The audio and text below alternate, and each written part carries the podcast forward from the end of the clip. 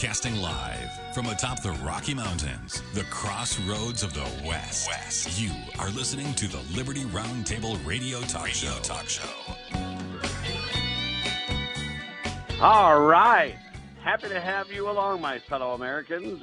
Sam Bushman live on your radio. Hard hitting news the networks refuse to use. No doubt starts now.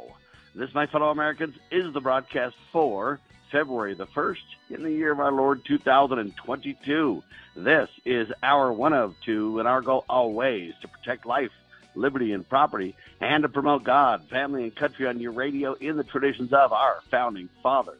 Yes, indeed, ladies and gentlemen, we use the blueprint for liberty, the supreme law of the land, the Constitution for the United States of America as our guide. And absolutely, we're convinced the checks and balances brilliantly put in place by the founding fathers. One of the great restorative solutions we have at our fingertips today. You got to love it. As you know, we reject revolution. We stand for peaceful restoration of the greatest country on the face of the earth. Hope you're all doing absolutely fantastic. A quick recap of yesterday's show is in order. Available at libertyroundtable.com and lovingliberty.net. Spread the word. Donate liberally, would you please?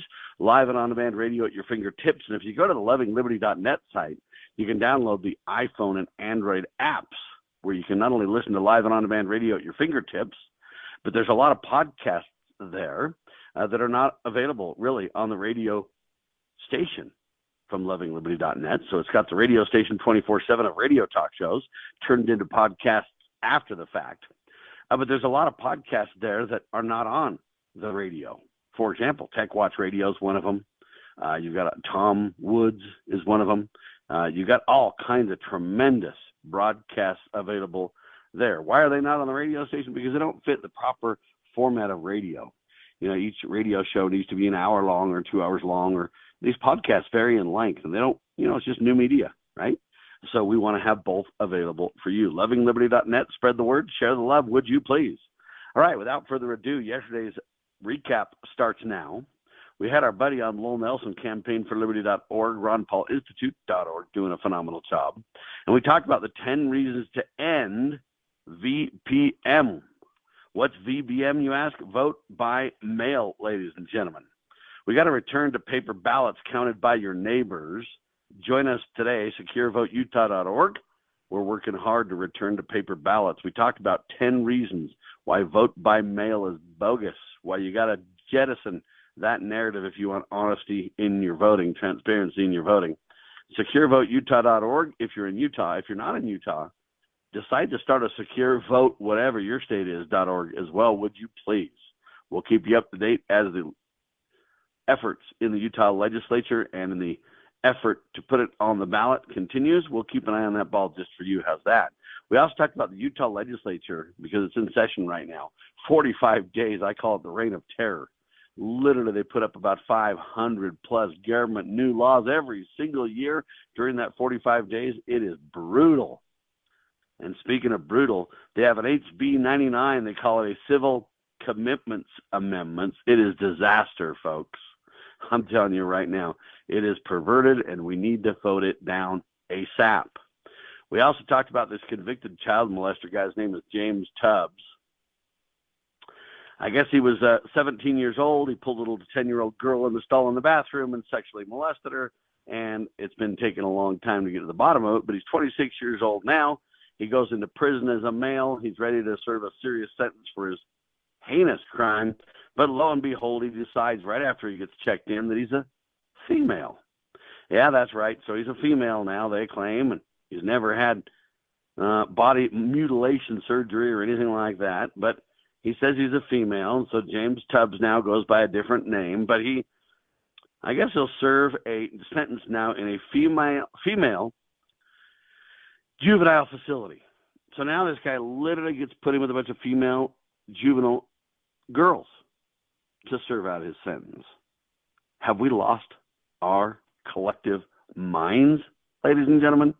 What are we doing? We also talked about Justin Trudeau. What is he, the Prime Minister of Canada?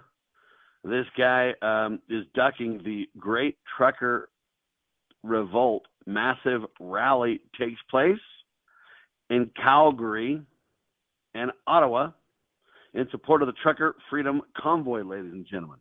You want to learn more about that? rebelnews.com is where you go. They've got like eight reporters on the ground. They're doing the best to get out the word. The mainstream press having a blackout on this story. But I'm telling you, you got a trucker convoy, ladies and gentlemen, 50,000 truckers. The trucker convoy is over 40 miles long, all rejecting forced vaccinations. Here's what happened. Canada decided that any trucker coming into Canada must show vaccine proof to drive into the country. The United States, whacked out policy as it is, followed Canadians' crazy lead, and they said, hey, any truckers coming from Canada into the United States must be vaccinated as well. Now the truckers are absolutely livid. So Trudeau ducking the controversy, but the truckers say, many of them, we're not leaving until this gets fixed. Fixed. You got to stop this. We're not doing this. We're not getting vaccinated and uh, we will absolutely stop the distribution of goods in your country if you don't stop this. All right, great trucker revolt, massive rally, 40 plus mile long convoy. I mean, it is crazy. But you know what? I love to see people stand up. I back this truckers movement because it's a peaceful way to demonstrate your concern. Remember, we can peacefully assemble, ladies and gentlemen. We have the right to our freedom of speech, freedom of association, and the freedom to assemble. Let's just make sure that it remains peaceful, that provocateurs don't run this peaceful assemblage off the rails as well. We also talked about John Hanson. You probably don't know about this guy, but he was the president of Congress under the Articles of Confederation. So, in a sense, he was the first president of the United States of America, if you will. A great man, did a lot of good. You don't hear much about the guy. Um, but you know, George Washington wasn't really the first president of the United States. It all kind of depends on how you determine when it all got started, right? But anyway, this John Hanson guy did a tremendous bunch of good, but you don't know much about him or the good that he did. We covered that in detail yesterday. In other words, the power of an individual to make a difference for good is incredible. And John Hanson, the first president of the United States, if you will, uh, is proof. Most people know nothing about him let each of us stand tall in our efforts to make a difference in this sacred cause of liberty, shall we? That was hour one with Lowell Nelson. Hour two is equally, uh, what do you want to call it? Riveting, might be the word. Dr. Scott Bradley was with me. To Preserve the Nation is lifelong pursuit and collegiate series to match, all available at freedomsrisingsun.com. And we talked about this reality check, ladies and gentlemen. Oath keepers could not have done one of the major things of which they are accused of doing, ladies and gentlemen. What is that, you may ask? Forced their way into the U.S. Capitol Rotunda on January the 6th, 2021, through what they call the famous Columbus doors. You say, why? Well, those two sets of historic doors, by the way, that lead into the rotunda were opened by someone on the inside, ladies and gentlemen, and not by any clients of this attorney or oath keepers, if you will. Uh, Defense Attorney Jonathan Moseley is his name, and uh, he says the 20,000 pound Columbus doors that lead into the rotunda on the east side of the U.S. Capitol building are, believe it or not, secured by, quote, magnetic locks that can only be opened from the inside using a security code. And that security code is controlled by the Capitol Police, ladies and gentlemen. So it's impossible and cannot be done as they allege. That's big, folks. That's really big, right? To understand, hey, what we're being told just isn't true on that front. All right, we also talked about this BLM founder. Her name is Alicia Garza or Alicia Garza. And she is a whacked out person, folks. You have a few threats in America. Really, you have your rogue agents in government, to the FBI, the Justice Department. You got the Capitol Police. You got all kinds of inside government people. And why do I say they're criminals? Because they've gone rogue, folks. Okay? I mean, in the Ammon Bundy case, literally the judge in Nevada said they've gone so rogue, I just have to cancel the whole trial. They withheld exculpatory evidence. They lied on the stand. They got caught by whistleblowers, and the whole thing was going to come unraveled. So the judge just simply, Judge Navarro, uh, I think her name is Gloria Navarro, just basically said, "What? What? Get rid of the case," and she did because she didn't want more information to come out about how criminal uh, rogue agents in government really are. Am I calling your government criminal? No, I'm not. Ladies and gentlemen, the proper role of government is a wonderful, blessed thing instituted among men uh, as a blessing to protect our God given inalienable rights. Okay? I'm not downing the proper role of government. I'm downing rogue agents that take the law into their own hands and get crazy with drunk with power, out of control. Okay, and this is what happened uh, in the uh, Ammon Bundy case. FBI and the Justice Department went nuts on parade, crazy. Same thing with this January 6th thing. They're lying about the people, they're lying about the evidence, and we need to get to the bottom of it and hold those rogue agents accountable. All right? If you don't believe me, another example is you got the FBI and the Justice Department in bed with your local school districts now saying that parents who are concerned about schools are domestic terrorists. I mean, this is crazy town and got to be stopped. We got to push back and say, uh uh-uh. uh Well, anyway, this BLM founder is the quote, uh, I don't know what you want to call it, insurrectionist side. And the government seems to attack all conservatives but leave people like this alone. We'll talk about it more in seconds. I am Sam Bushman, and this is Liberty Roundtable Live.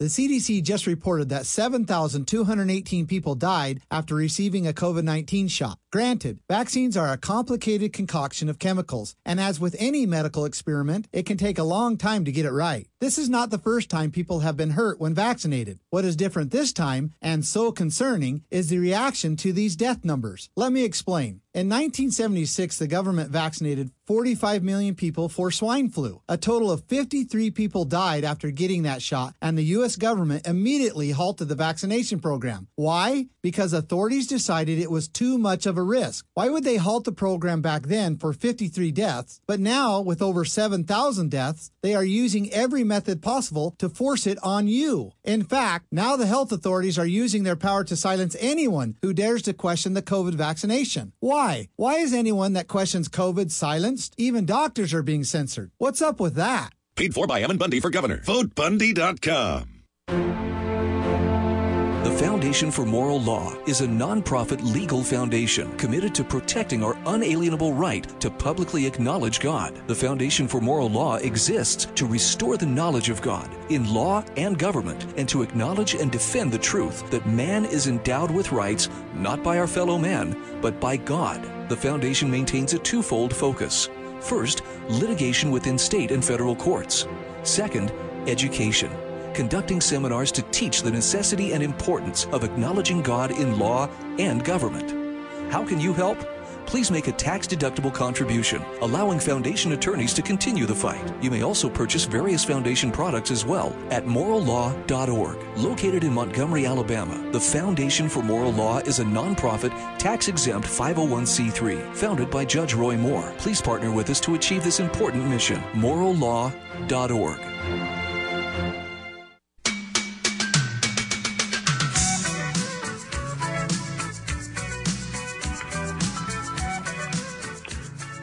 All right, back with you live, my fellow Americans. Sam Bushman on your radio. We're in the recap of yesterday's broadcast, but just as riveting information today uh, as well.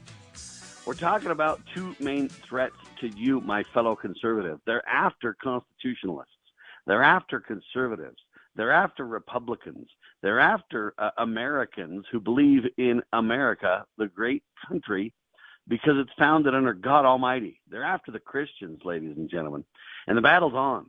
And you got two people to worry about, or two groups that are the big threat rogue agents in government with tremendous power, literally violating all the checks and balances that our founders gave us, creating judge, jury, and executioner all, all under one head the FBI, the Justice Department, etc., out of control, literally calling parents who go to their school boards concerned about what's happening in their schools with their children and calling them domestic terrorists.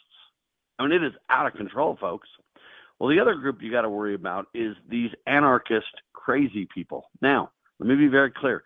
The anarchists that we interview on the radio, such as Becky Akers and uh, Michael Storm and many others, um, they're not the anarchists that you got to worry about. All they say is we don't want government. We believe we can do things by private contract.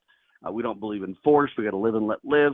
They're peaceful people and completely different uh, from the destructionists that we're talking about now. So you got to worry about rogue agents in government as one group, and the destruction folks, sometimes called anarchists in the other group. They take names like Black Lives Matter, like Antifa, uh, and they're uh, organized under people like Barack Obama, the great organizer, right? Well, anyway, these splinter groups all work together under really no figurehead. It's hard to know who's who, uh, who's in charge of what, but they manage to organize themselves in ways that's very difficult for government to deal with. Uh, but it's very easy for them to raise money. So let me give you some examples to make the point here. You got this BLM, Black Lives Matter co-founder. Her name is Alicia Garza. Okay, she is absolutely crazy, and she publicly states these are her goals. Are you ready? And I want you to contrast her goals with our goals for a minute on Liberty Roundtable Live. Our goals are to promote God, family, and country, and to protect life, liberty, and property, and to do so in the traditions of our founding fathers supporting the supreme law of the land, the Constitution for the United States of America, rejecting revolution and standing for peaceful restoration of the greatest country on the planet under God Almighty. We propose to do that through education and then peaceful action to uphold the rule of law, to insist on the checks and balances, and to turn to Almighty God and repent, understanding that God, family, and country is the order of things for true, honest, moral, God fearing patriots. And we refer to the moral high ground of we got to have morality in the people, morality in religion are two great supports for those who are free. And to understand that knowledge allows us to maintain our liberties, right? You can't be saved faster than you have knowledge. And so we turn to Jesus Christ, the Prince of Peace, as our guide, as our leader. Well, anyway, this Alicia Garza lady has just the opposite view in mind. They hate Christians. Here's her goals in contrast. You ready? To dismantle the organizing principle of society, to erase history, to break down societal norms, to defund the police, turn cities into war zones. Remember Chaz in Seattle? Turn cities into war zones and defund the police. Just imagine what that looks like disarm the populace, and more. Now, ladies and gentlemen, don't forget the violence of Black Lives Matters and Antifa over the last couple of years as well. Their fruits, by their fruits shall you know them, right? In 2020, believe it or not, after the death of George Floyd, ladies and gentlemen, which, by the way, we all agree was a tragic death, never mind that he was a drug addicted, hostile guy and everything else, the loss of his life was still sad, folks. But in 2020, after the death of George Floyd, they went crazy. There were 633 riots in the United States. Did you know that? 633 riots. These riots were the costliest civil unrest in U.S. history. Now think of the riots of the 60s and all this stuff that we always point to. They don't they pale in comparison. They say these 633 riots in the United States the costliest in U.S. history. They say with insured losses. So this is not a debate. This is not the total loss. This is just the insured losses to which they can tally, right? Over two billion with a B dollars. All of this was part of Black Lives Matter plan to usher in a Marxist state, ladies and gentlemen. So you got guys like me on the radio you got peaceful people that go to the Capitol. You got parents concerned about their kids. The FBI is running around going, "You guys are domestic terrorists. You're a threat. You created an insurrection on January the sixth, and we got to go after you. We got to be concerned. We got to create lists of who you are." And, but yet you got Alyssa, um, Alicia Garza or whatever, this Black Lives Matter founder who wants to defund the police, who wants to just engender violence, turn cities into war zones, break down societal norms erase history, dismantle the organizing principle of society, then all this violence is committed with them in the middle of all of it, ladies and gentlemen, the tune of two plus billion dollars. And all of this was part of Black Lives Matter's plan to usher in a quote Marxist state, ladies and gentlemen. Now it gets worse because here's what they did. The government and the media backed Black Lives Matter. And they literally raised money.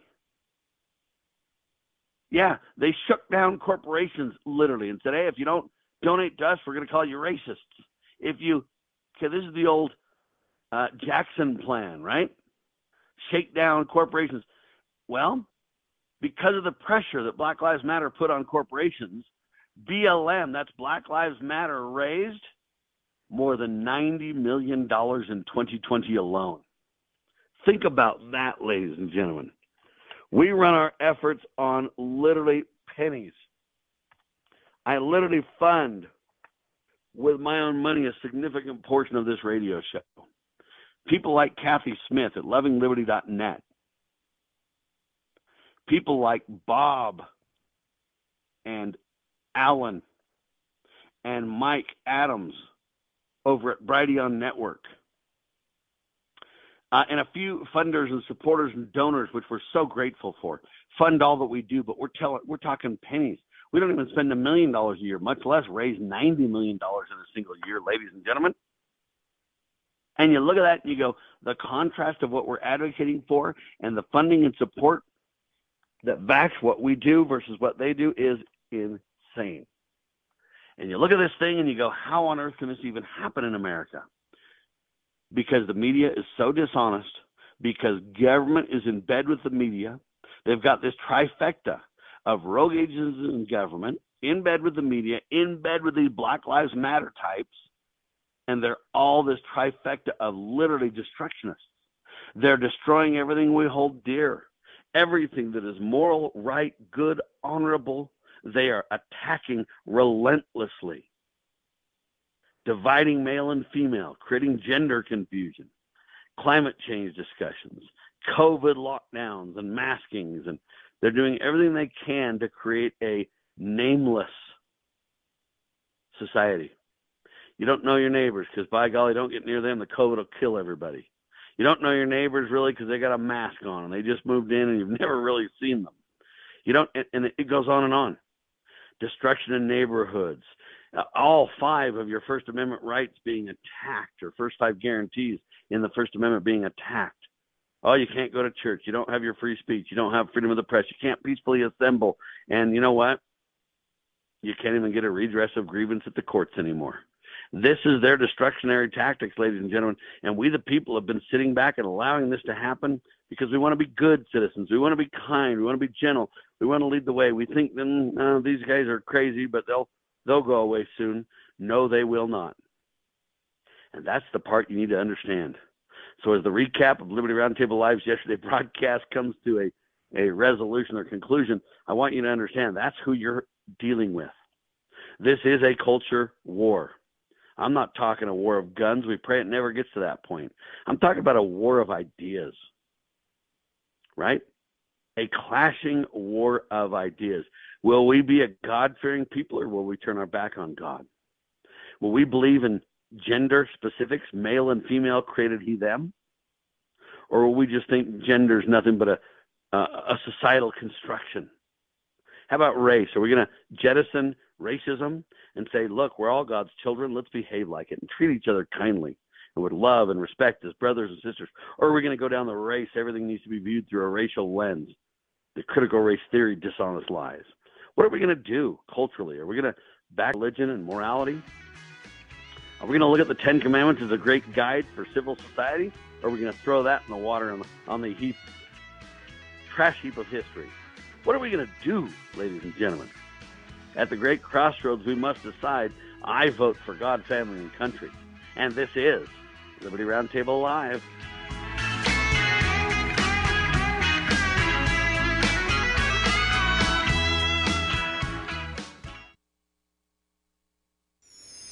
Pursuing liberty, using the Constitution as our guide. You're listening to Liberty News Radio.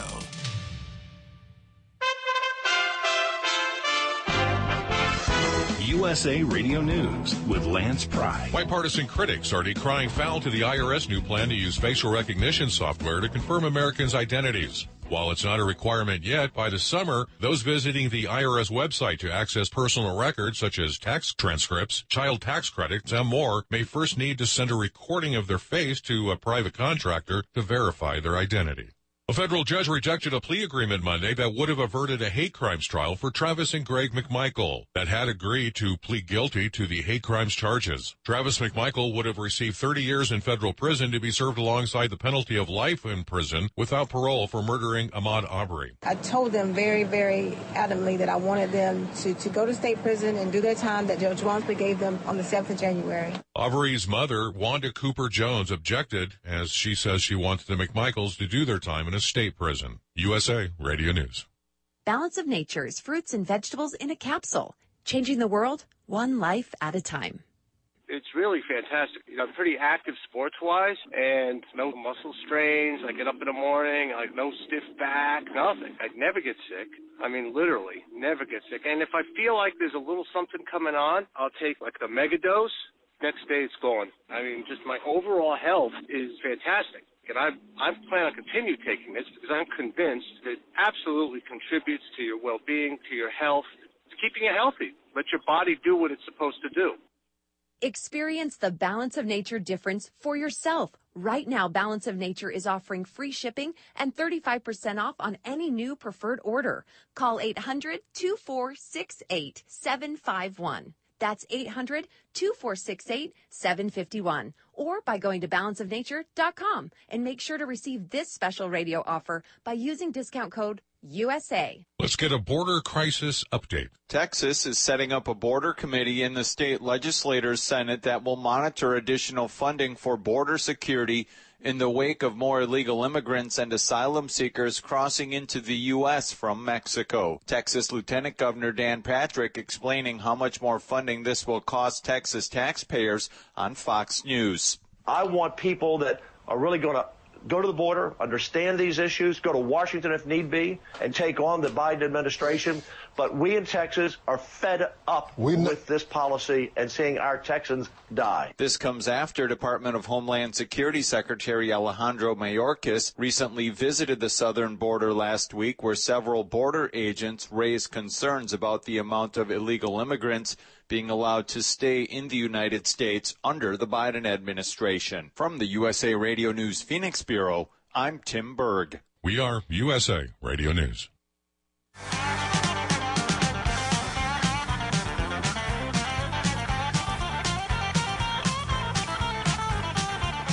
All right, back with you live, ladies and gentlemen. Sam Bushman on your radio, hard hitting talk at your fingertips. So, man, we had an award winning broadcast yesterday, that's for sure. LovingLiberty.net. Spread the word, share the love, would you please? By the way, this half hour is brought to you by Raw Honey, delivered directly to your door. To learn more, get a hold of the local honey man, localhoneyman.com.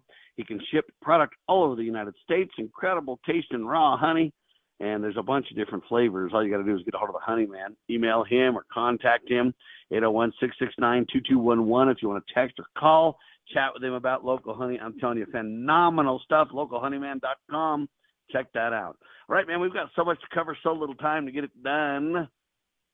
Let's start with this one. This is shocking. There's a massive John Hopkins study that just came out, ladies and gentlemen. Where's your mainstream press? when it comes to reporting on this one, huh? They say lockdowns, masks, closures did not reduce death. And they strongly reject government measures as pandemic policy instrument. Art Moore, WND.com with the piece. This is a huge story. Where's the mainstream press when you need them, ladies and gentlemen? They need to be covering this big time. I'm telling you right now, what the heck's going on? But check this out. They say researchers at Johns Hopkins University conducted a quote systematic review and an analysis of thousands of different studies, and their goal was to determine whether there is empirical evidence to support the belief that lockdowns reduce COVID 19 mortality. Answer They concluded that such policies are ill founded and should be rejected. Let me say that again. John Hopkins University did a massive study to determine if all the lockdowns and all the things the government are doing are helping at all. And they come back and say, no, such policies are ill founded and should be rejected. Why do we find this out two years later, ladies and gentlemen? We told you this was all bogus right from the start, did we not? And they mocked us as conspiracy wackos and man deniers and whatever, right? Now they say while this analysis concludes, they call it a meta analysis, just so you know. This meta analysis concludes that lockdowns have had little to no public effects, but they have imposed enormous economic and social costs where they have been adopted. Okay? Because in these studies, they have places that didn't go crazy with lockdowns, didn't go crazy with social distancing, didn't go psychotic with masks and mandates and all these controls. They have control groups that did not do this. The researchers wrote in their abstract on this the following In consequence, lockdown policies are ill founded and should be rejected as a pandemic policy instrument. The meta analysis was titled A Literature Review in Meta Analysis of the Effects of Lockdowns on COVID 19 Mortality. So they're talking about literally how does this affect death? the answer is none of what they've done at all over the last two years has worked. We told you that from the start, ladies and gentlemen. We were right once again. Now, John Hopkins reports on it with the WHO, the World Health Organization, and the CDC, Center for Disease Control and Prevention, and everything else. Where's Fauci now? They say they began their research by an analyzing or identifying, if you will, 18,590 studies that potentially could support the belief that lockdowns reduce COVID 19 mortality. After three different levels of screening those 18,000 plus studies, 34 studies, yeah, I know, 18,000 plus down to 34 studies. Only 34 studies qualified. And of those 34, quote, eligible studies, 24 finally qualified to be included in their meta analysis. The researchers wrote hey, we put these studies into three different groups lockdown stringency studies, shelter in place order studies, and specific non pharmaceutical intervention studies. And they define lockdowns in their paper as the following the imposition of at least one compulsory non pharmaceutical intervention, meaning government policies restricting people's regular activities, such as limiting movement, closing schools and businesses, banning international travel, just to name a few. They found that lockdowns in Europe and in the United States of America reduced COVID mortality by only 0.2% on the average, and shelter in place orders by only an average of 2.9%. There was no broad based evidence whatsoever to show that non pharmaceutical interventions had any noticeable effect on COVID mortality, ladies and gentlemen. None. This is John Hopkins. Where's your mainstream press? Where's Fauci? Where's Biden? They also, in the study, highlight this term they call blind to collateral harms. Blind to collateral harms. It's interesting that a blind man, your talk show host, is highlighting they're blind to collateral harms. Is it not kind of Ironic a little bit, ladies and gentlemen. Just saying. We've been telling you this stuff from the very start. Might we see things they don't? Or do they know the truth and they're just doing this on purpose because they're so hate filled? They hate your liberty and they hate you and they hate your Christianity to where they're going to do everything they can to shut it down. Is that where we are? I submit the answer is yes. You may not be ready to admit it yet, but that's where they are because they're evil. The conclusions by the John Hopkins researchers are consistent with other studies of hard data from around the world, writes Art Moore with WND.com. Showing the lockdowns and other severe mitigation efforts did not stop the typical waxing and waning of a respiratory virus pandemic. Let me repeat that phrase again. The John Hopkins researchers' conclusions are consistent with hard data from around the world. And what's the conclusion? They show that the lockdowns and other severe mitigation efforts did not stop the typical waxing and waning of the respiratory virus pandemic. Not to mention the unintended consequences of that pandemic.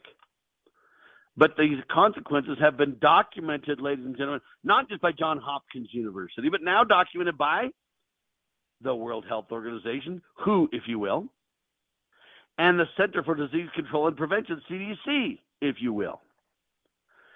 Now, WorldNet Daily reported in December some of these negative effects that are going on because of the COVID lockdowns, because of these absolutely destructionary actions by government. The CDC, that's the Center for Disease Control and Prevention, warned that measles has now become a quote growing global threat. Why, you may ask, because of disruptions to childhood vaccinations caused by lockdowns. So now most people can't get their measles shots. And so now measles is becoming a pandemic again, they say.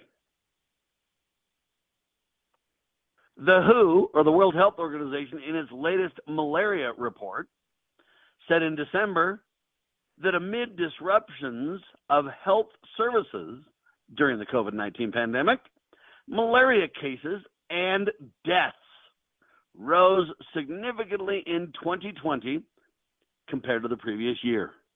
So now you've got to create a death list of people that are dying because of the measles.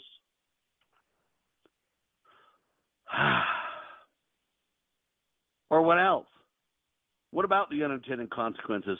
So you've got people dying from measles now, malaria cases. Now, Stanford Medical School professor, guy's name is Dr. Jay Bhattacharya. Is that how you say his name? I don't know. He has spotlighted and highlighted and researched the unintended consequences of COVID lockdowns. Now, I appreciate that they're calling them unintended consequences, ladies and gentlemen. That's certainly polite. But I don't believe it to be the truth, my friends, at all. I don't.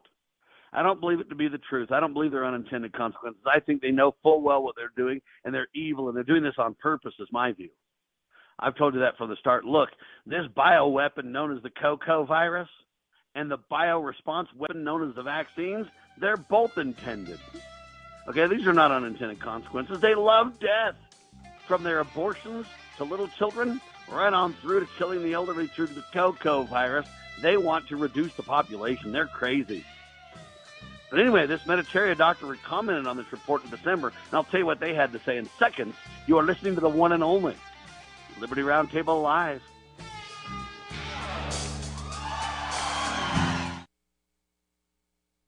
The spirit of the American West is live and well in Range Magazine, the award winning quarterly devoted to the issues affecting the American West. Each issue contains informative articles, breathtaking imagery, as well as the culture of cowboy spirit today, and gift ideas like the 2021 Real Buckaroo calendar. Order online from rangemagazine.com. Loving Liberty Network salutes the spirit of the American West at rangemagazine.com. Decades after Jimmy Carter, Joe Biden picked up where he left off. With America surrendering to terrorists, Biden's foolish spending is causing inflation, which means more pain at the pump, higher prices on groceries, devaluing your retirement savings when you need it most. Once was a mistake, twice is a disaster. America needs strong leaders, not weak ones. Save America JFC is responsible for the content of this advertising. The spirit of the American West is alive and well in Range Magazine, the award winning quarterly devoted to the issues of the American West. Each issue contains informative articles, breathtaking imagery, as well as the culture of cowboy spirit today, and gift ideas like this year's Buckaroo calendar. Order online from rangemagazine.com. Loving Liberty Network salutes the spirit of the American West at rangemagazine.com. I think that my family has always had a big influence on me for not smoking because since I was little, I was taught that smoking was wrong. Recent studies indicate that smoking among teens often leads to the use of alcohol and other drugs. I think having faith in God is a big part in it because the way I was raised has helped to avoid smoking. Smoking. If you think you're old enough to start, you're smart enough to stop. A public service message from this station and the Church of Jesus Christ of Latter day Saints.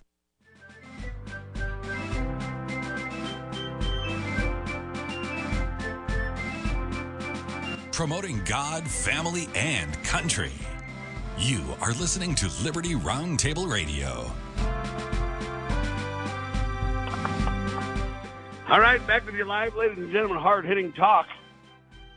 So I'm talking about this incredible news report from Art, our buddy Art over at uh, what do they call this thing?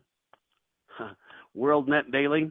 Yeah, Art Moore doing a phenomenal job, I'm telling you right now, just doing a great job highlighting this reality. So you got this standard, wow, Stanford medical school professor by the name of Jay Matacheria, who has spotlighted the unintended consequences of the COVID lockdown. I submit they're not unintended, though. I appreciate his kindness, but I have my own views on this. You can say, well, Sam, you don't have any facts to back up your views. And my response is, neither do you people that say they're unintended. All I know is you've been lied to over and over and over and over. And you couldn't do more in government if you tried, ladies and gentlemen, to make things worse.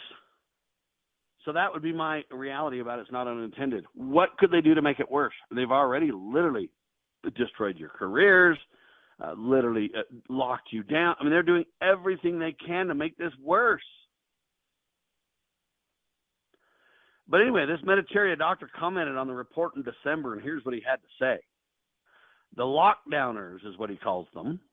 The lockdowners who championed the policies that caused the sharp increase in malaria deaths in 2020 will do their very best to ignore this. Why? Because they are blind to collateral harm from the lockdowns especially, listen, if they befall the poor worldwide. In other words, this is affecting the poor more than anybody. Matacheria, along with other epidemiologists, Martin Kulldorff from Harvard and uh, Sunetra Gupta of Oxford Universities, is a co author of the Great Barrington Declaration, arguing for protecting the vulnerable while allowing those with little risk to go about their business. In an interview in October on the Uncommon Knowledge podcast with Peter Robinson of the Hoover Institution at Stanford, he, that's Matacheria, said that the unintended consequences of the lockdowns are immense. They include the estimated 100 million people thrown into poverty. Think about that. An estimated 100 million people thrown into poverty. The missing treatments for cancer and other serious diseases. And the one in four young adults who have reported to the CDC that they have considered suicide during the pandemic. The lockdowns, ladies and gentlemen, he continues, favored the rich. He calls them the laptop class.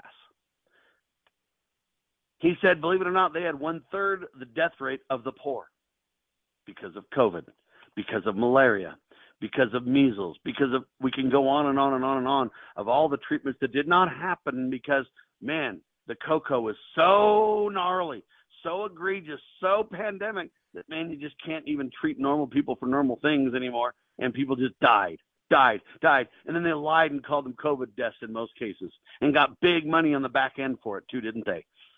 And then they'll tell you, Sam, that's a conspiracy theory. There's no money on the back end. Lie. Stop already. The truth has already come out on this, okay? Now, Mattacheria explains that it was almost a reverse focused protection. We exposed the vulnerable and we protected the well to do and the young. Wow, what indictments, huh? Editor's note on this story uh, writes Art Moore doing a great job for WND.com. Last year, basically, America's doctors, nurses, and paramedics were celebrated as frontline heroes, battling a fearsome new pandemic. But today, under whacked out Joe Biden, literally tens of thousands of these same heroes are denounced as rebels, conspiracy theorists, extremists, and potential terrorists, along with massive numbers of police officers, firemen, Border Patrol agents, Navy SEALs, pilots, air traffic controllers, and countless other truly essential Americans. They're all considered so dangerous as to merit termination. Just shatter their bread bowl. Just destroy their ability to bring in income to support their loved ones and themselves. Just merit termination because they're domestic terrorists, you see. Their professional and personal lives literally turned upside down, their reputations destroyed, their careers ruined, all based on their personal decision not, I repeat, not to be injected with the experimental, I'm going to say it again, experimental vaccines. Biden's tyrannical mandate, ladies and gentlemen, threatens to cripple American society from law enforcement to airlines to commercial supply chains, the hospitals. It's already happening, folks. Now, the good news, though, ladies and gentlemen, is that huge numbers of yesterday's heroes are now fighting back bravely and boldly. Yeah, the epic showdown is going on. The American Rebellion, We Will Not Comply, is the latest whistleblower magazine. That's the same people as WorldNet Daily reporting on this. This is good news, folks. People are fighting back bravely and boldly. We will not comply. There is a national defiance underway. In my mind, that's great news. Great news that people are pushing back. Great news that something different needs to happen. Right? This is serious, folks. This is serious indeed because people are deciding hey, you know what? We haven't been told the truth on this. That's the problem. We have not been told the truth. But this is researchers from Johns Hopkins University telling us this. This is literally epidemiologists and experts and studies and backing all kind of things. Stanford people, Harvard people. Uh, I mean, it, it goes on and on and on. But here's the question. Here's the real question. Can we punch through? And will the American people hear about this incredible study by John Hopkins. Remember, John Hopkins is the university, ladies and gentlemen, uh, that keeps track of all the cocoa deaths, all the infection number statistics, and all this stuff, right? They're the ones that keep track of all that for your government. The CDC and the WHO and all the different states. And, and you go study all the numbers that are relied upon. John Hopkins is at the core of it all. And now John Hopkins University has a huge study that says lockdowns, masks, and closures did not reduce reduce deaths. It did not. And they strongly reject government measures as Pandemic Policy Institute. or uh, uh, as a pandemic policy. Um, what's the word they use? Uh, instrument, public policy instrument. Okay, this is artmoreWND.com doing a great job reporting on the story, breaking it down just for you. Now, here's what the mainstream press is going to do, though. Write it down and remember who told you first. They're going to ignore it, number one.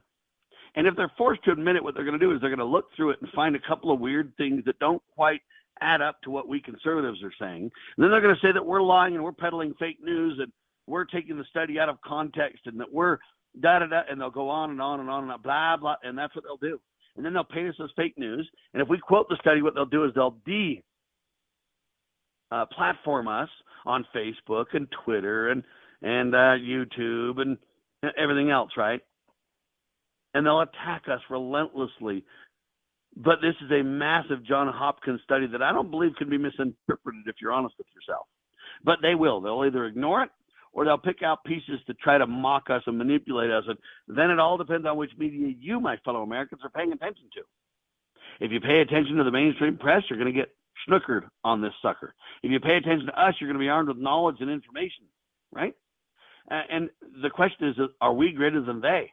Or are they greater than we? You know, and the battle's on for the hearts and minds of Americans about what the truth is versus what fake news is. See, and at the start of this whole thing, I told you, look, yesterday and today's broadcast is all about your government, rogue agents, in bed with the media, in bed with Black Lives Matters and anarchists like George Soros and everybody else. That is who we're fighting against. It's a culture war. It's an honesty discussion or battle. Will we tell the truth?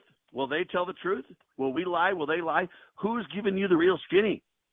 Is this massive John Hopkins study about lockdowns, masks, and closures did not reduce deaths at all, and they recommend governments back off from their belligerent policies that have done nothing of value over the last couple of years except for all the collateral effects, all the downstream effects of their belligerence, deaths due to measles, deaths due to malaria, deaths due to the fact that people can't get treatments. What about all those deaths combined with then the deaths from the vaccines? the Vaccine Injury Compensation Fund, the VAERS database chronicling those. When you figure it all out, hundreds of millions of people in poverty. They, on the back end of this thing, they have created an absolute plethora of destruction. Who's the greater destructionist? Black Lives Matter? Or those involved with them, like George Soros, the destructionists? or your rogue agent governments? Who has done the most damage? And I would have to say it's government in bed with the media. And the anarchists or the socialists or the whatever you want to call them, the communists, they're not far behind. But none of them have our interests in heart, at heart. Right? That's the problem, folks. Anyway, great article. We're coming to an end of the first hour. The second hour will be on Brighteon TV, uh, ladies and gentlemen. And uh, our efforts on Brighteon TV uh, will be next hour with myself and Sheriff Richard Mack. We have a couple of incredible guests. Um, get to that here. And uh, I'm setting it all up right now to go to the second hour. So thanks for being alongside with me, ladies and gentlemen. Always educational radio at your fingertips. I am Sam Bushman. This is Liberty Roundtable. God save the Republic at lovingliberty.net and brighteonradio.com. Back in a flash, I am Sam Bushman. God save the Republic.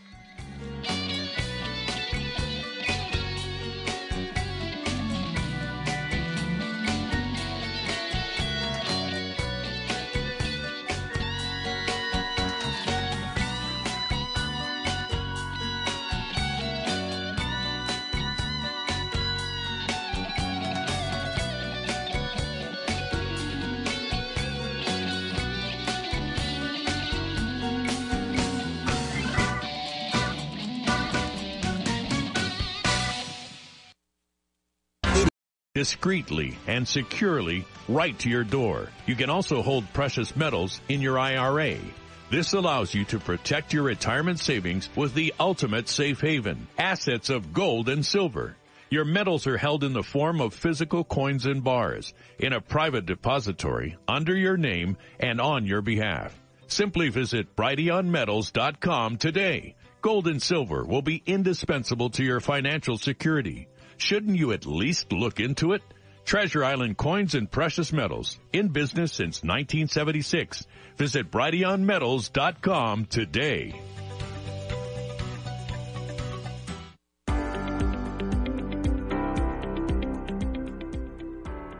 J&M Jewelry provides online jewelry appraisals that are convenient, secure, and affordable.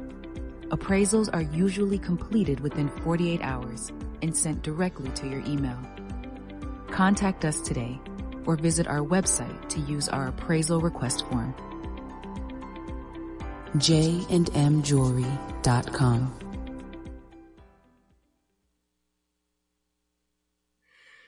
Welcome once again, folks, to the Sheriff Mack Show. Uh, we do have uh, an amazing guest here the first half hour and then another one the second half. Thank you, thank you, thank you for being here.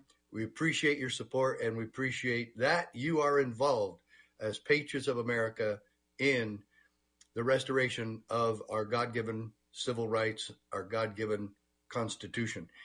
Folks, um, I think I met this uh, man back in 2013.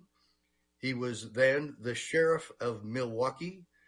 Uh, he led the way nationally in how we uh, unify and organize with our citizens to defend our counties and our neighborhoods and ourselves. And this man really had the courage to step up, to step out, to stand up and uh, protect our God given rights, defend our God given rights as sheriff of Milwaukee. I am talking about Sheriff David A. Clarke Jr. And Sheriff, thank you so much for what you've done and for being here today.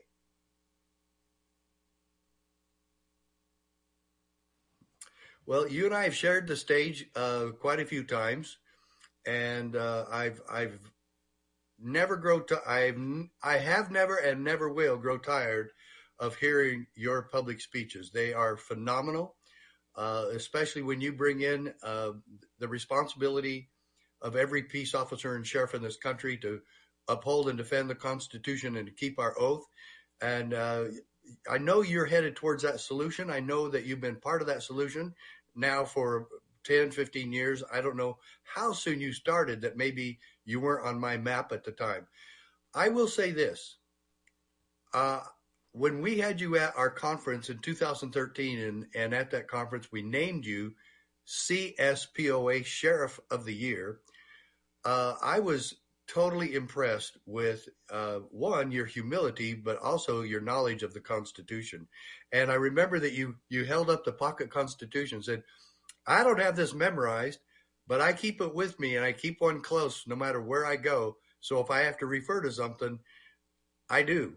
I, I think that's a great example to every public official. We should all have that in our pocket. Isn't that correct?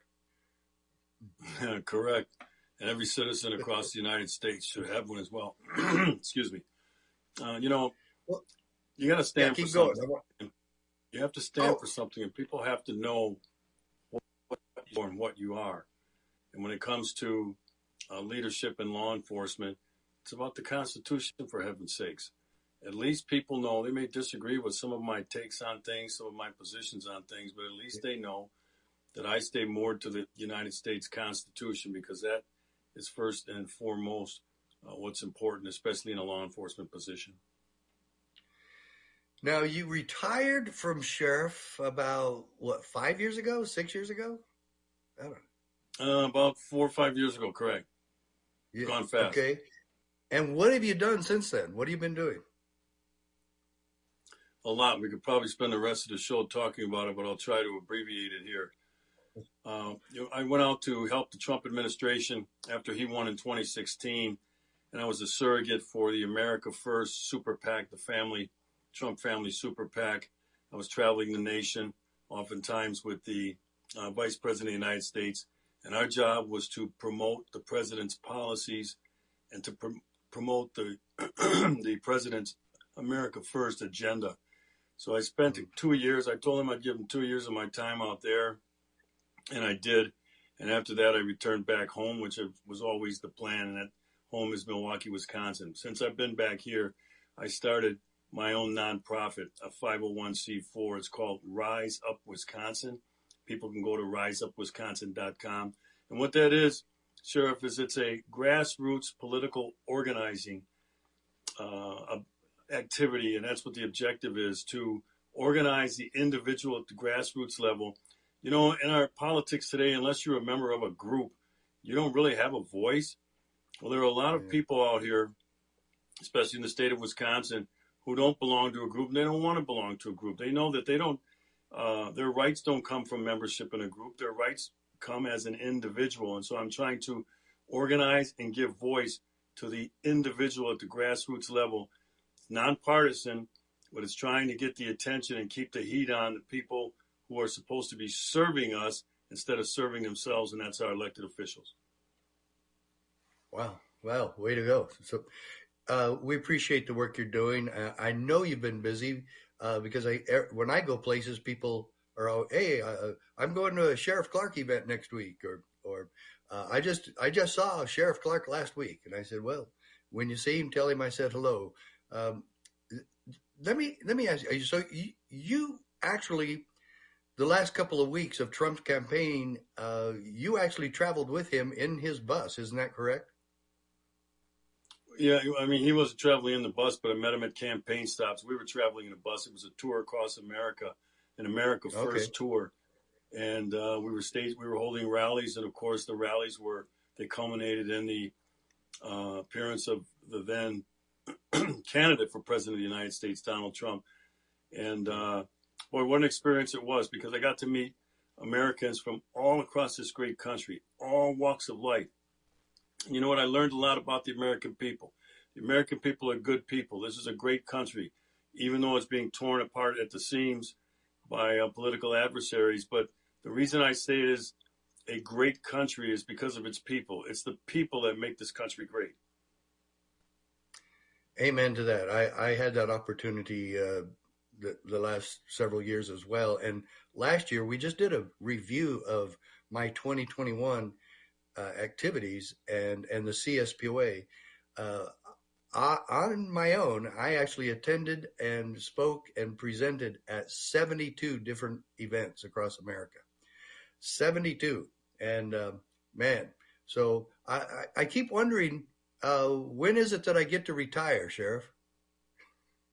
you don't. Maybe when the reason you don't, maybe when you, which I've learned, which I've learned very very early on is there's no finish line to this thing. There's yeah. no finish line to this fight for freedom and liberty in America. Every generation, from the inception of the Constitution, every generation has had that defining moment where they had to stand up and be counted. They had to stand up, risk themselves, risk their fortune, risk their standing in their community to point out to people here's where I stand on this issue. You go through history, right? The American Revolution. Someone had to step up and fight. You move into the, mm-hmm. the Civil War to end that ugly institution of slavery. Somebody had to step up and fight. You look through two world wars. You look through the uh, the Vietnam War. You look at the Korean War. All these wars, generations had to step up. A lot of people died for fighting for freedom. So I just see it right now as as my generation's opportunity to stand up and be counted, and to fight and hang on with uh, you know everything that we can within our bodies to maintain this freedom and liberty to pass on to the next generation. Sheriff, you know this. If somebody doesn't fight, well, then this thing just goes away. So that's part of my new mission right now.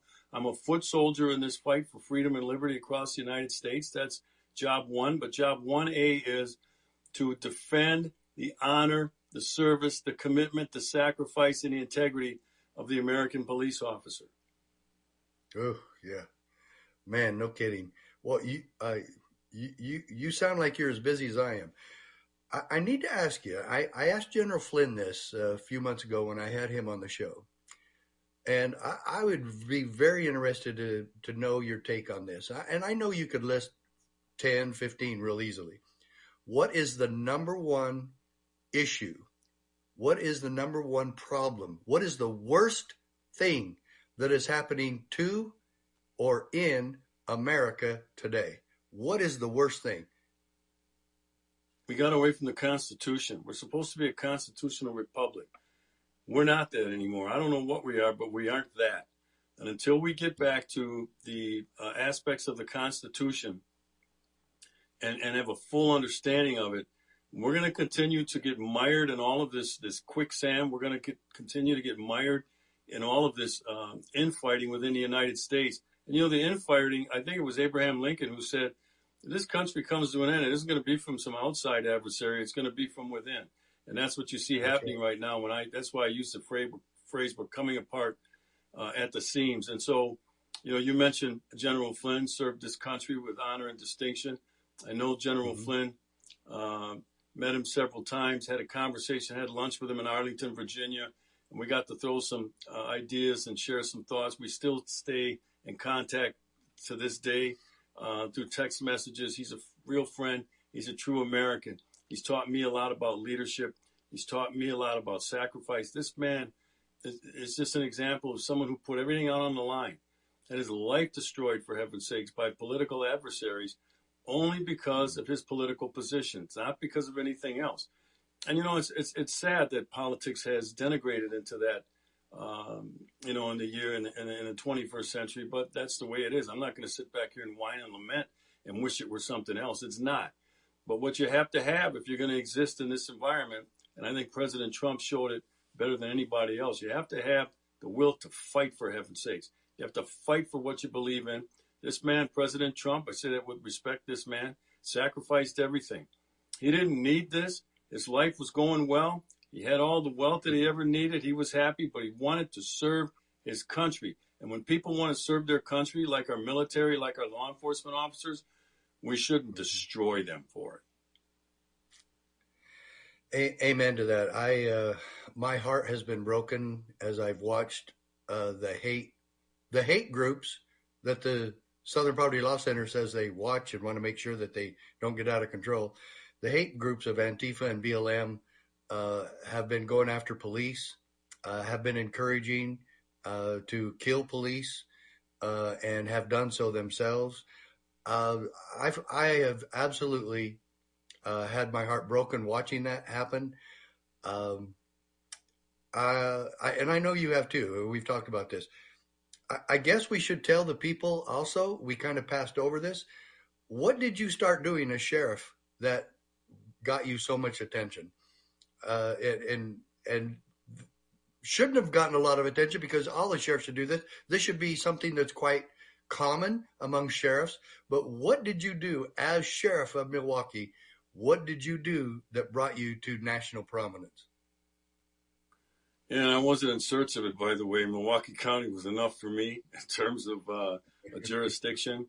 But what I did was within Milwaukee County, I started talking about uh, people's right to defend themselves. We had some crime waves moving through. And like you said, that's a long time ago. And here we are, you know, what, 15, 20 years later, and we're still talking about law and order and crime that's out of control. But anyway, after a spate of some home invasion robberies, I took to the airwaves. I used my my um, platform, if you will, as sheriff of Milwaukee County, and I put out some radio ads reminding people that uh, their personal security was their responsibility. They were the front lines on the in the uh, fight to defend themselves, and I gave them some uh, tips on you know how to do that. I said consider taking a firearm safety course so you can defend your families until until we get there. You know, there's this saying in law enforcement. You've heard this, sheriff, throughout your career. You know, when when seconds matter, the police are minutes away. That's a long time when you have to wait 5, 10, 15, and with escalating response times becomes even more paramount. Well, some uh, uh, gun rights groups latched onto it, and it became this huge firestorm. I never predicted this. I couldn't have predicted. it. I couldn't have scripted it, and it went national and uh, people started to listen to me. So I, I, actually built a platform, and I started talking about sure the Second Amendment, but I also started talking about the, the Constitution. I was talking about the rule of law. I was talking about self defense. I was talking about all of these issues that people they already knew they had a right to, but they became shy about expressing that sort of thing. So I tried to give some, them some courage and said, stand up. Stand up for heaven's sakes. Stand on your rights. Let people know you're not going to give these things away. You're not going to give this up and make it clear. And as that happens, the movement starts to galvanize. And that's what happened to me, became this national movement. And that's how I, I got on the, uh, the national platform. And that's how we found you. and uh, uh, I, I, uh, I, I have to ask you one other thing then with that. For that area, for a black sheriff to stand for America uh, and to stand for the principles of liberty as expressed in the Constitution, you had to have received a lot of kickback and pushback uh, from uh, Democrats, from uh, NAACP, from uh, from the black community in your area, from other public officials. Uh, and during that time, I even heard that you were called racist. How did that happen? that was one of the kinder things that I was called, Sarah. Uh, yeah, the hate really came from all angles. There's no doubt about that. But I was prepared for it because, you know, I've studied people uh, who came before me who did a better job than I did in terms of leadership. People like uh, New York City Mayor Rudy Giuliani, uh, former NYPD Commissioner Bill Bratton, uh, former Secretary of State uh, Colin Powell, and others. And I read about their, their leadership styles. And I read a bit about some of the things that they went through, and I experienced some of the same things. So that's what I mean when I said I was prepared for it. The thing that, that bothered me the most, and I want to make this clear, I'm very clear. When you mentioned the black community, I had the support of the black community here in Milwaukee County. I won four mm-hmm. elections mm-hmm. and I won the black vote every time. And Milwaukee has a large contingent of black residents. So it's a myth. And I'm not saying you're perpetrating it, but it's a myth out there no. when these black hate groups say that uh, I don't like black people or black people don't support me. Nothing could be further from the truth. So, you know, it's one of the things that you have to put up with, unfortunately, uh, when you take on a position of leadership. You know, you can either shrink or you can step up and accept the responsibility, and that's what I did. I'm glad you clarified that uh, because I do know there was one lady that was on the city council or county commissioner or something, and she really went after you. But you really got attacked by the chief of police in Milwaukee, isn't that correct? Yeah, he was no he was friend of mine, Ed Flynn. He, Ed he was pro gun control, uh, right? Yeah, Ed Flynn, uh, he was no friend of mine. He's not there anymore. His career ended up ended going up in flames. Uh, but yeah, he Good. tried to carry the torch of the Democrat Party, the Democrat operatives, in attacking me. Look, I've forgotten more about law enforcement than Ed Flynn ever knew. So, you know, that's what I rested on. The fact that I spent 24 years with the agency that he was then leading. I said, hey, I've been in the streets, Ed. You haven't been. I've been on the front lines. You haven't been. I'm not going to sit here and be lectured by you about policing in my hometown. He's from out east, the city of Milwaukee. Well, well, yeah, uh, that's. Uh, yeah, Sam, go ahead, break in anytime you want.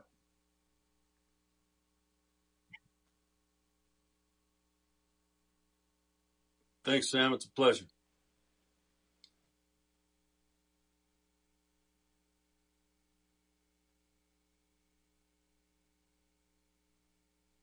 People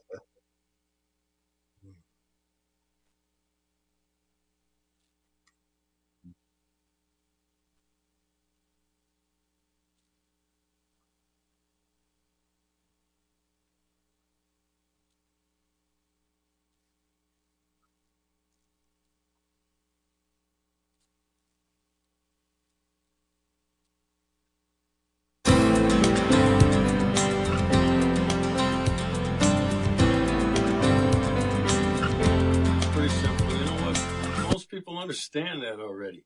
It's the number one rule in politics is admit what people already know for heaven's sakes. And there's this this you know dark little secret. The black community supports the Second Amendment. The problem is that they're afraid to speak up because they see what happens to me. They see what happens to other um, uh, black individuals who stand for something. They see how they're yeah. attacked, and most people don't have the stomach for it. So I get it. So I'll be their voice. But the fact is, what I always tell people when they want to argue gun control with me, I say, don't argue with me. Don't argue with the courts. Go argue with God because my, those rights came from Him.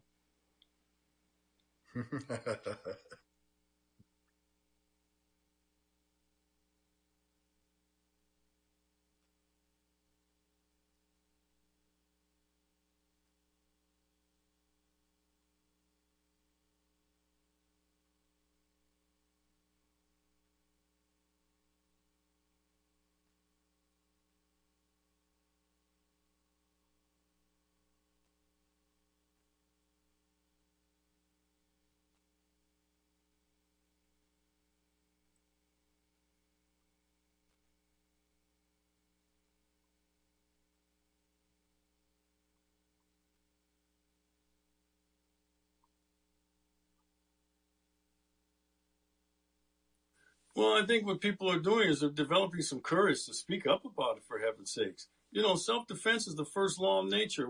You know, the, the I'm sorry. It, yes, it is the first law of nature to want to survive, for heaven's sakes. And the one way to do that is you have to defend yourself first. If you don't defend yourself, if you don't keep yourself safe, you can't keep your family safe. You can't keep your neighbors safe.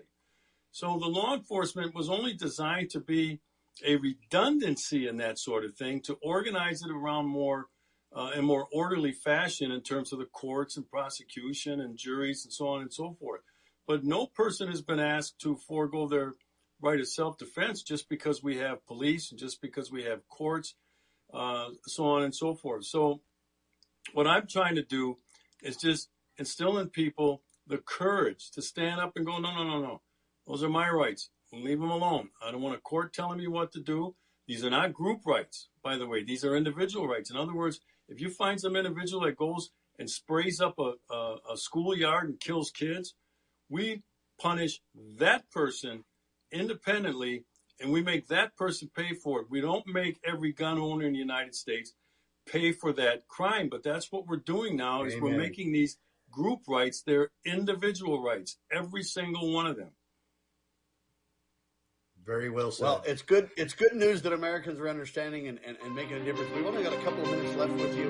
Uh, we'll have you back soon. A few seconds. Uh, Abel, we know you're traveling. Uh, quickly, though, Sheriff, what is the future for you, David Clarke? Where do we see you next? What's going on? Yeah, the future is now. Foot soldier for freedom and liberty all across America. And if people go to riseupwisconsin.com, they can get involved. They can help me in this fight for freedom. I don't need to be the tip of the spear anymore. I just want to be a foot soldier and that's my role right now. God bless you, Sheriff Clarke.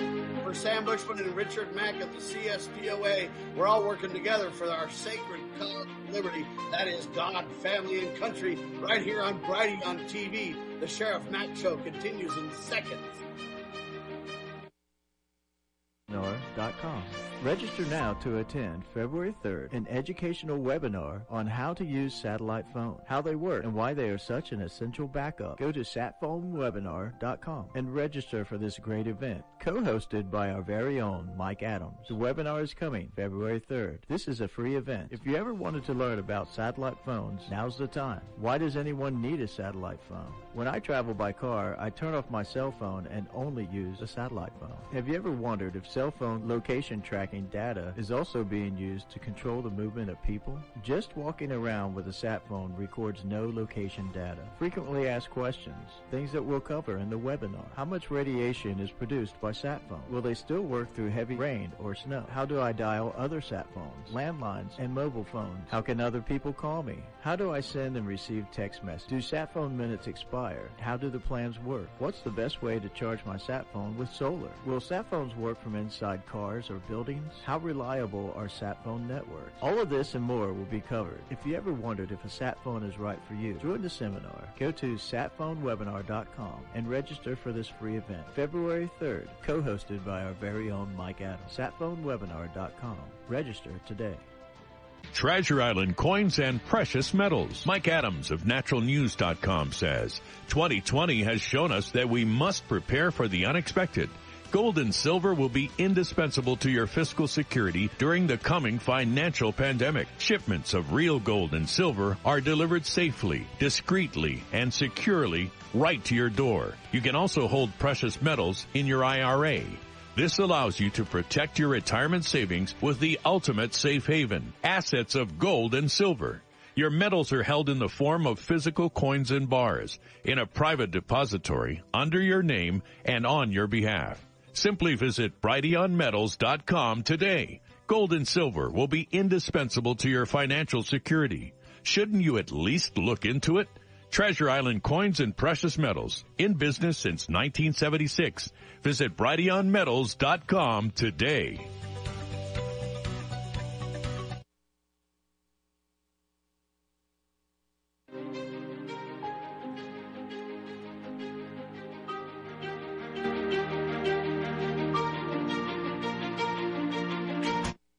Gentlemen, welcome back to the Sheriff Mack Show, simulcast with Liberty Roundtable Live. Liberty Roundtable is a nationally syndicated talk show, six days a week, two hours a day. Most importantly, you got to know it's on Brighteon Radio. Uh, Mike Adams and the crew at the Brighteon Networks have not only put together an incredible TV network, as you see now, Brighteon.tv, but they have a radio network as well, full of incredible talk show hosts. BrighteonRadio.com is where it can be found, and we're delighted to partner with them. And of course, the Sheriff Mack Show. Uh, the Constitutional Sheriffs and Peace Officers Association is the organization that the good sheriff put together after he beat Bill Clinton at the Supreme Court.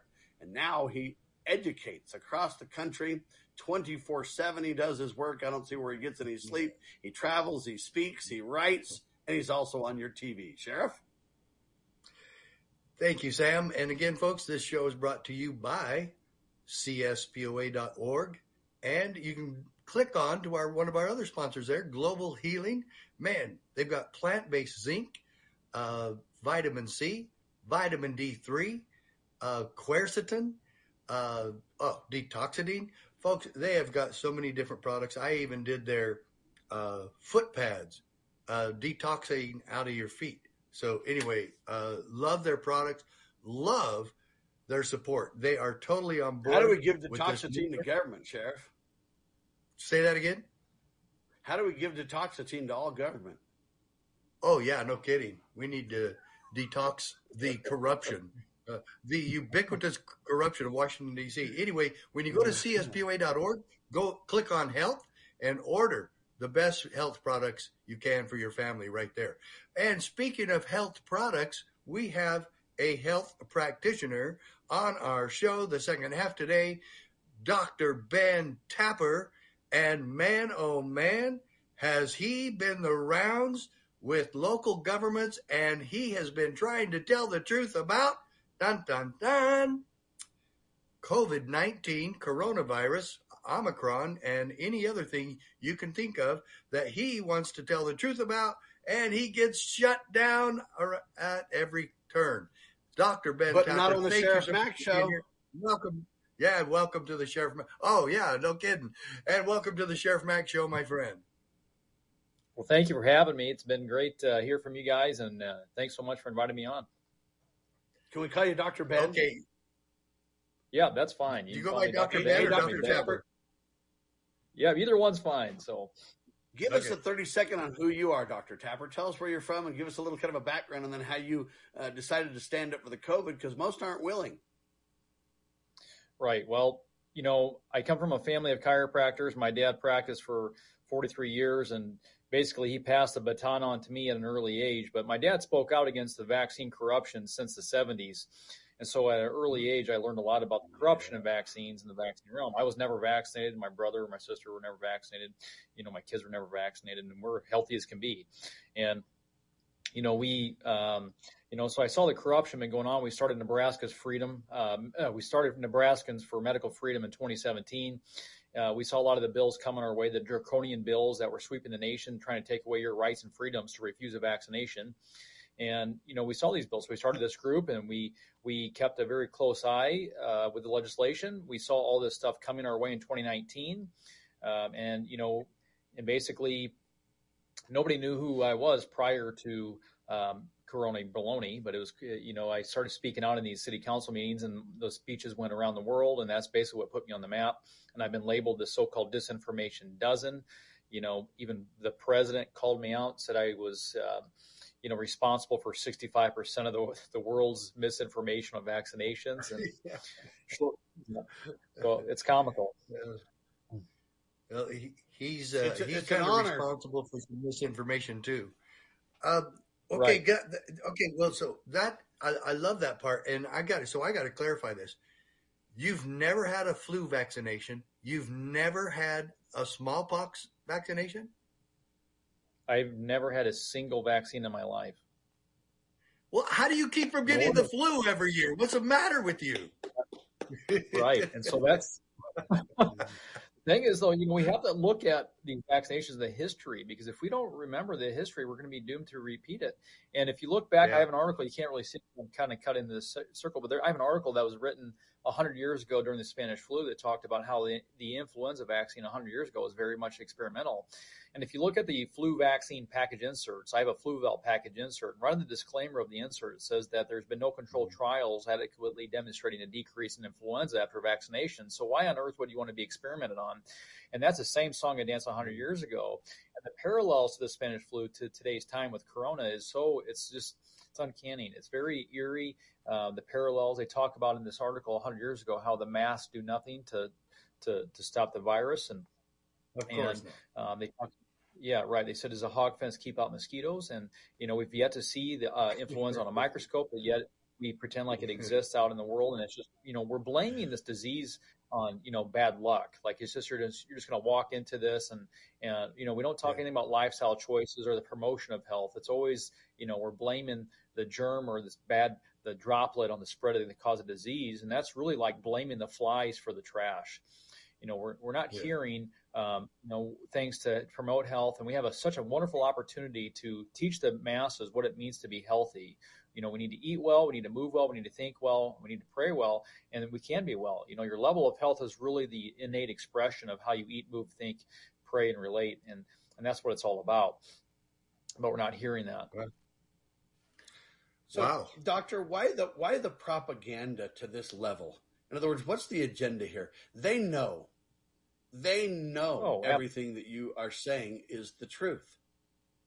Right. And that's the thing. You know,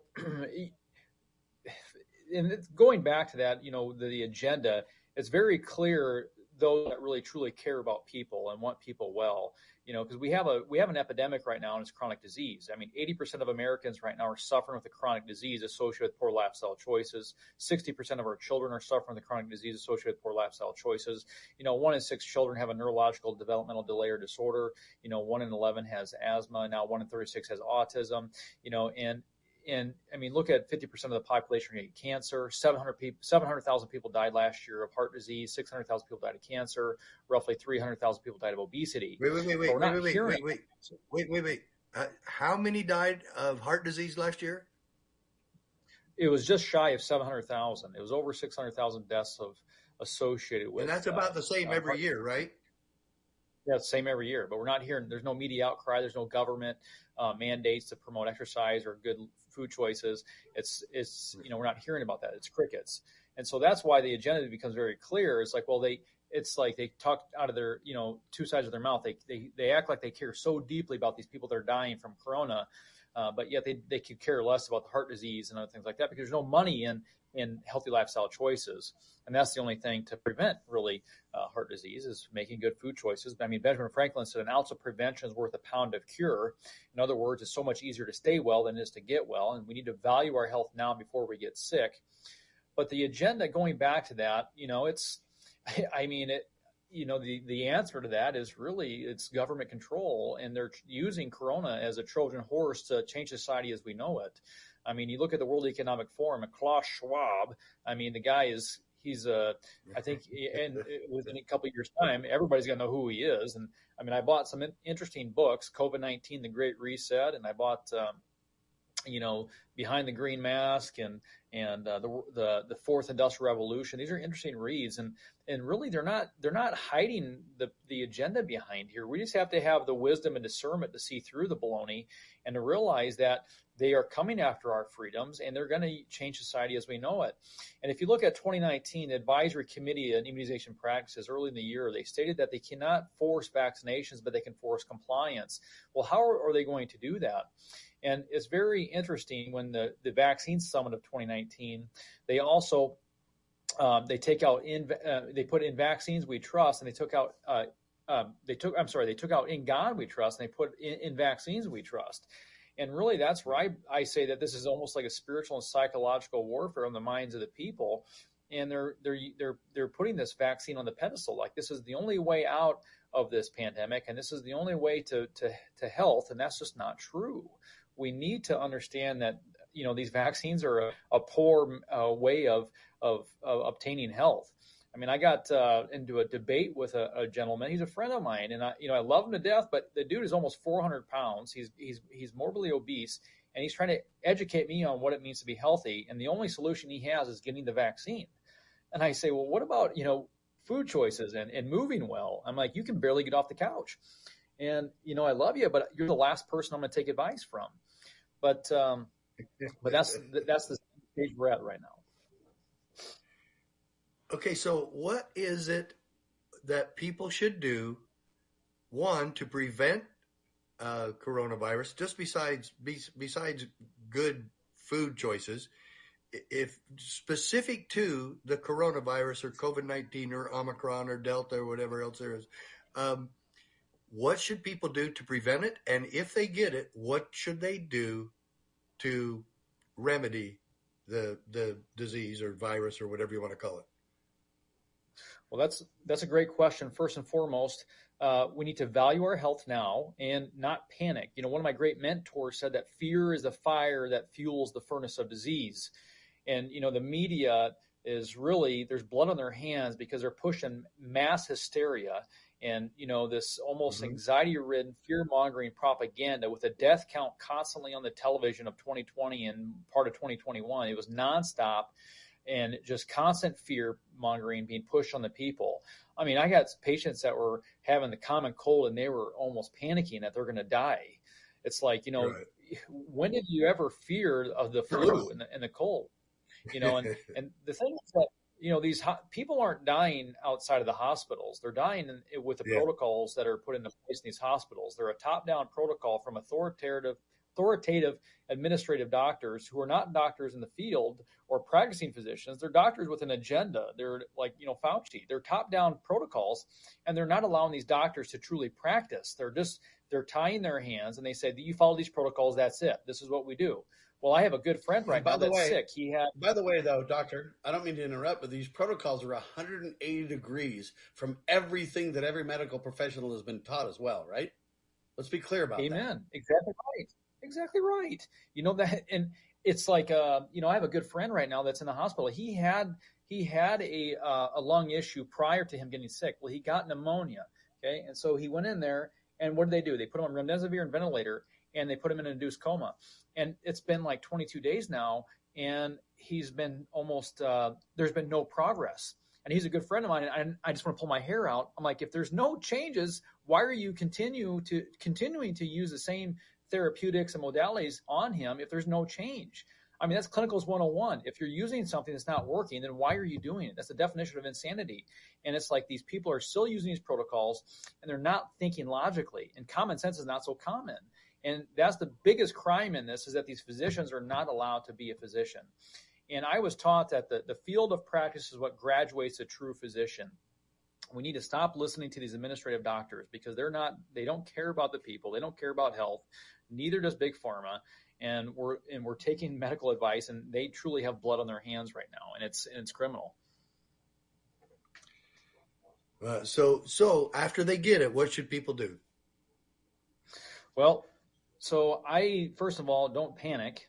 Um, you know, I think that there are measures you can do. You know, I I know like I talked to I talked to Dr. Peter McCullough and he or uh, Peter McCullough and he said great things about his treatment protocols. I mean, they've been using hydroxychloroquine and I know people, oh my gosh, ivermectin, but you know, those are drugs that have been around for a long time. They've have uh, they've been shown to be uh, helpful, but you know, I I believe in prevention. That's where I come in. That's where my area, my right. scope of practice is. So I, you know, I, you know, we need to move well. We need to supplement, get away from toxicity and deficiency into purity and sufficiency. So we do that by detoxifying, uh, you know, and we also do that by supplementation.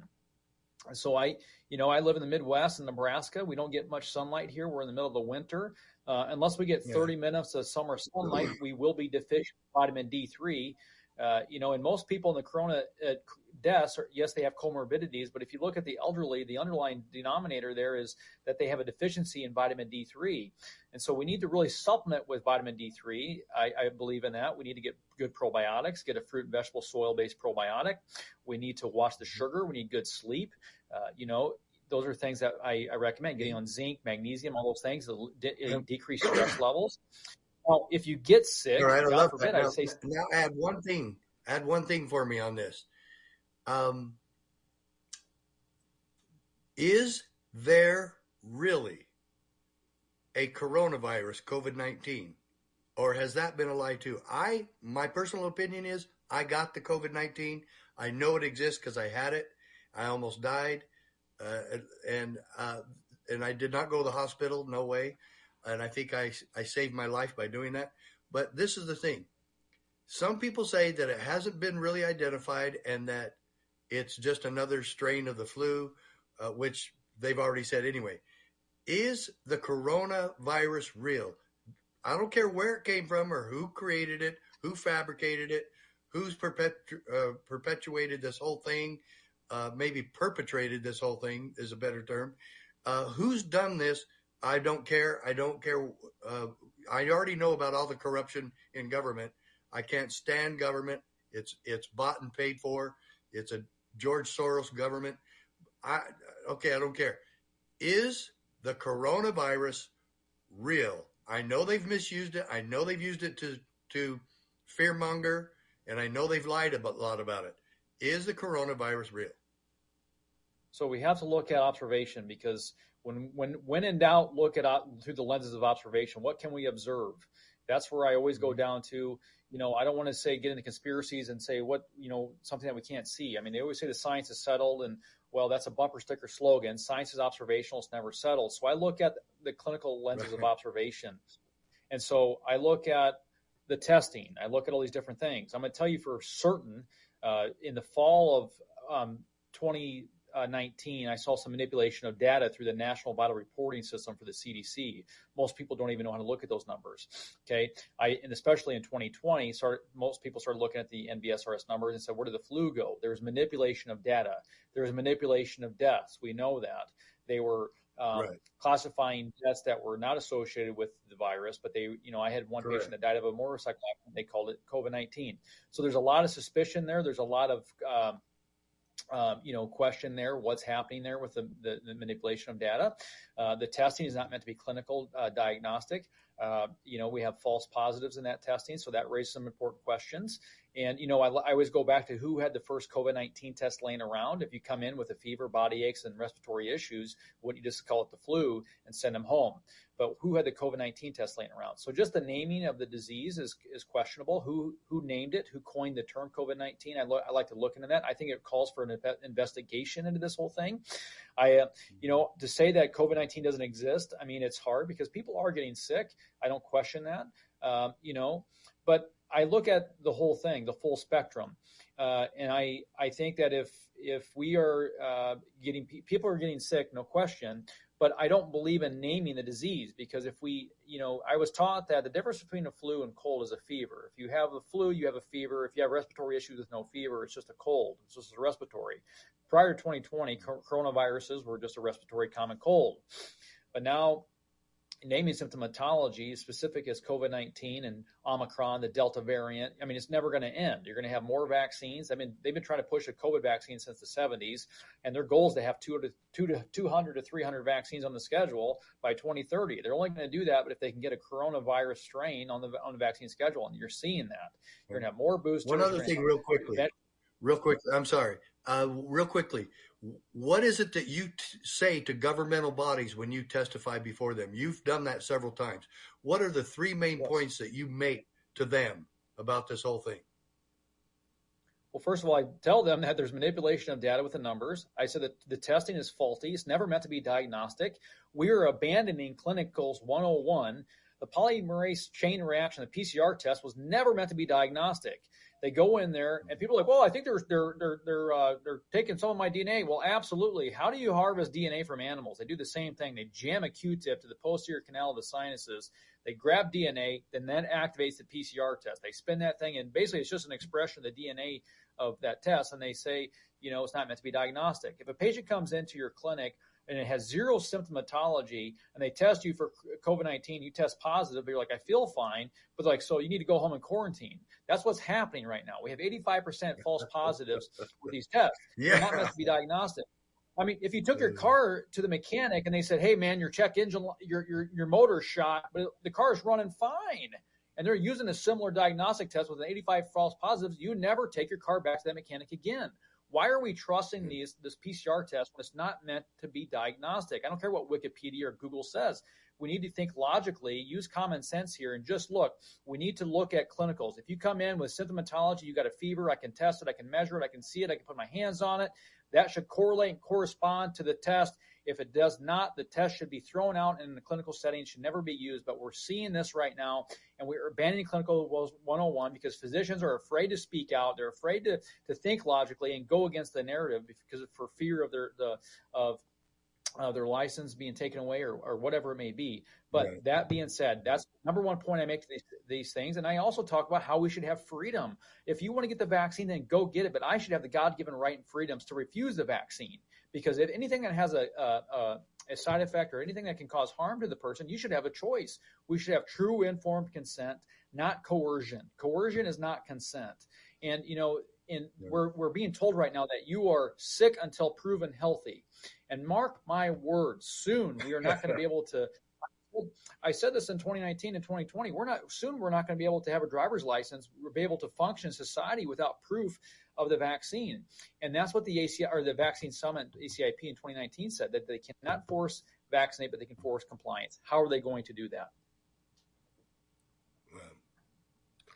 Sam, so doctor, going there? forward, do you, yeah, doctor, going forward, do you believe that we, the people that are truth tellers, uh, on Brighteon TV, on you know you, the frontline doctors, uh, more Americans are getting the truth and waking up despite the mainstream press, despite the belligerence of Fauci and others, and the dishonesty from the top down. Do you think we're going to really upend them and win?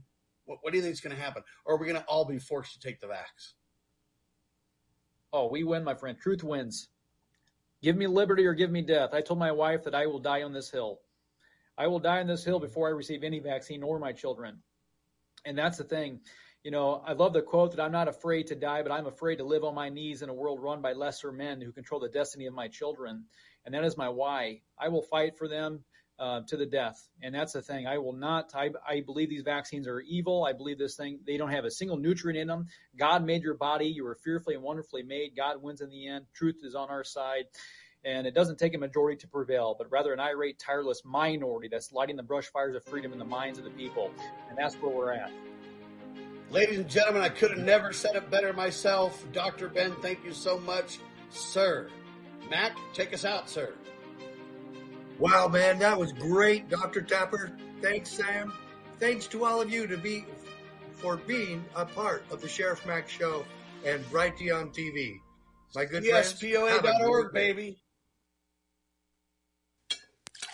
So, uh, you two are real actors, huh?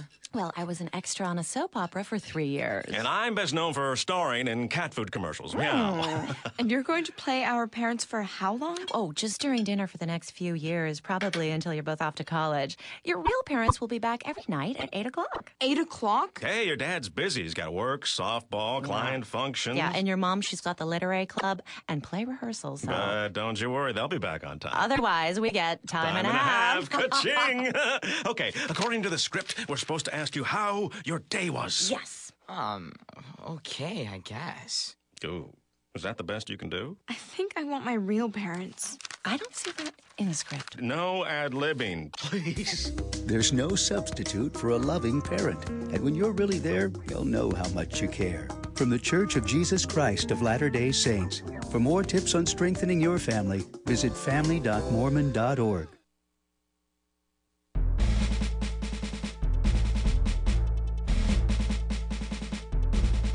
politicians, bureaucrats, and educrats, and all do getters to please obey the supreme law of the land, the Constitution.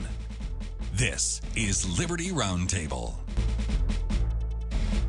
All right, back with you live, ladies and gentlemen. Sam Bushman on your radio. Wow, that was crazy. Second hour, man. Two incredible guests. Uh, simulcasting with the Sheriff Mack show on Brighteon TV, also syndicated on Brighteon Radio and LovingLiberty.net. Man, just Liberty Roundtable Live and Sheriff Mack show everywhere. Incredible TV interviews. Two fantastic guests. And I didn't participate for the first little bit of the interview because I I upgraded my computer to Windows 11. Oh boy, is that a difficult thing sometimes. Uh, and what it did is it messed up all my devices. Uh, to compound things, I uh, am on the road, and so the normal devices I usually have uh, aren't present. And so anyway, I had to reconfigure my system. And Google blocks everything, and Windows 11 blocks everything, and I had to go to 46 different places uh, to get everything approved and unblocked and available and everything else. And they couldn't see me on video and uh, then there's a switch on your computer, and it's hard to know which way the camera really is. it just doesn't end. And so I went through all that. Finally, got it all together, ladies and gentlemen. Thank heavens uh, I'm a computer guy for a living, but we powered through that and got all that done. So the first hour of Liberty Roundtable Live, we talked about this massive John Hopkins study: lockdowns, masks, closures. None of it reduced deaths, ladies and gentlemen. And John Hopkins University, huge study now saying government shouldn't be doing this stuff. It doesn't work. It's not valuable. Wow, incredible details. First hour. Second hour, we talked to David A. Clarke Jr. about what he's doing uh, and about his efforts to stand in the gap for liberty, rejecting racism, uh, rejecting uh, Republican Democrat divide, all standing together shoulder to shoulder for the sacred cause of liberty. David A. Clarke Jr. was one of the sheriffs of the year for the Constitutional Sheriffs and Peace Officers Association. So we talked to him and highlighted that. What a fantastic first guest. And then the second guest, we returned to the COVID dishonesty. The issue is honesty, ladies and gentlemen. And Brady Brighteon TV special guest, Dr. Ben Tapper, chiropractor, uh, was with us doing a phenomenal job from Nebraska, highlighting that he's never had a vaccine. His children never had vaccines. And this is the hill he's ready to die on, ladies and gentlemen. This is where he's making a stand saying, look, I don't care about my physician's license. Uh, I don't care about, I'm, I'm telling you, I'm not taking the vaccines and I'm going to be a truth teller and tell the tale of liberty all the way down the line. I mean, he said it just incredibly. And he articulates himself well. He's well researched, well reasoned. Uh, he's a doctor and he says, look, what we're being told is absolutely bogus uh, regarding the vaccines, and it's not right. The vaccines are experimental. They're not safe. They're not proven effective at all. And we've got to double down in defense of the truth here on this one. And that's the hill he says he's ready to die on. Uh, we pray he lives on that hill. In other words, we pray that we're successful. That, and I agree with him. The truth wins in the end. The question is how much of abuse will we have to take along the way? And I submit the answer to that question, ladies and gentlemen, is how much we the people stand together. If five of us stand up, we're going to get crushed. If five million of us stand up, I believe we can turn the tide. We can tell the tale of liberty. We can be truth tellers all the way through, and the truth shall make us free. So I agree with Dr. Tapper, and I agree with Sheriff Richard Mack that, you know what? We can succeed, but it's going to take Americans to jettison the masks. It's going to take Americans to demand that we get uh, natural health and healing solutions. Those are the solutions, folks. Why do I bring them up? Because this is indeed Solutions Radio. Thanks for being alongside for the ride. Hopefully, it was educational and entertaining. Good friends standing together for the sacred cause of liberty. That's what this broadcast is all about, ladies and gentlemen. Thank you so much for all that you do. Our websites, libertyroundtable.com, lovingliberty.net, brighteon.tv, brighteonradio.com, and a whole lot more. Spread the word, share the love, tell the tale, stand for freedom. God bless the United States of America.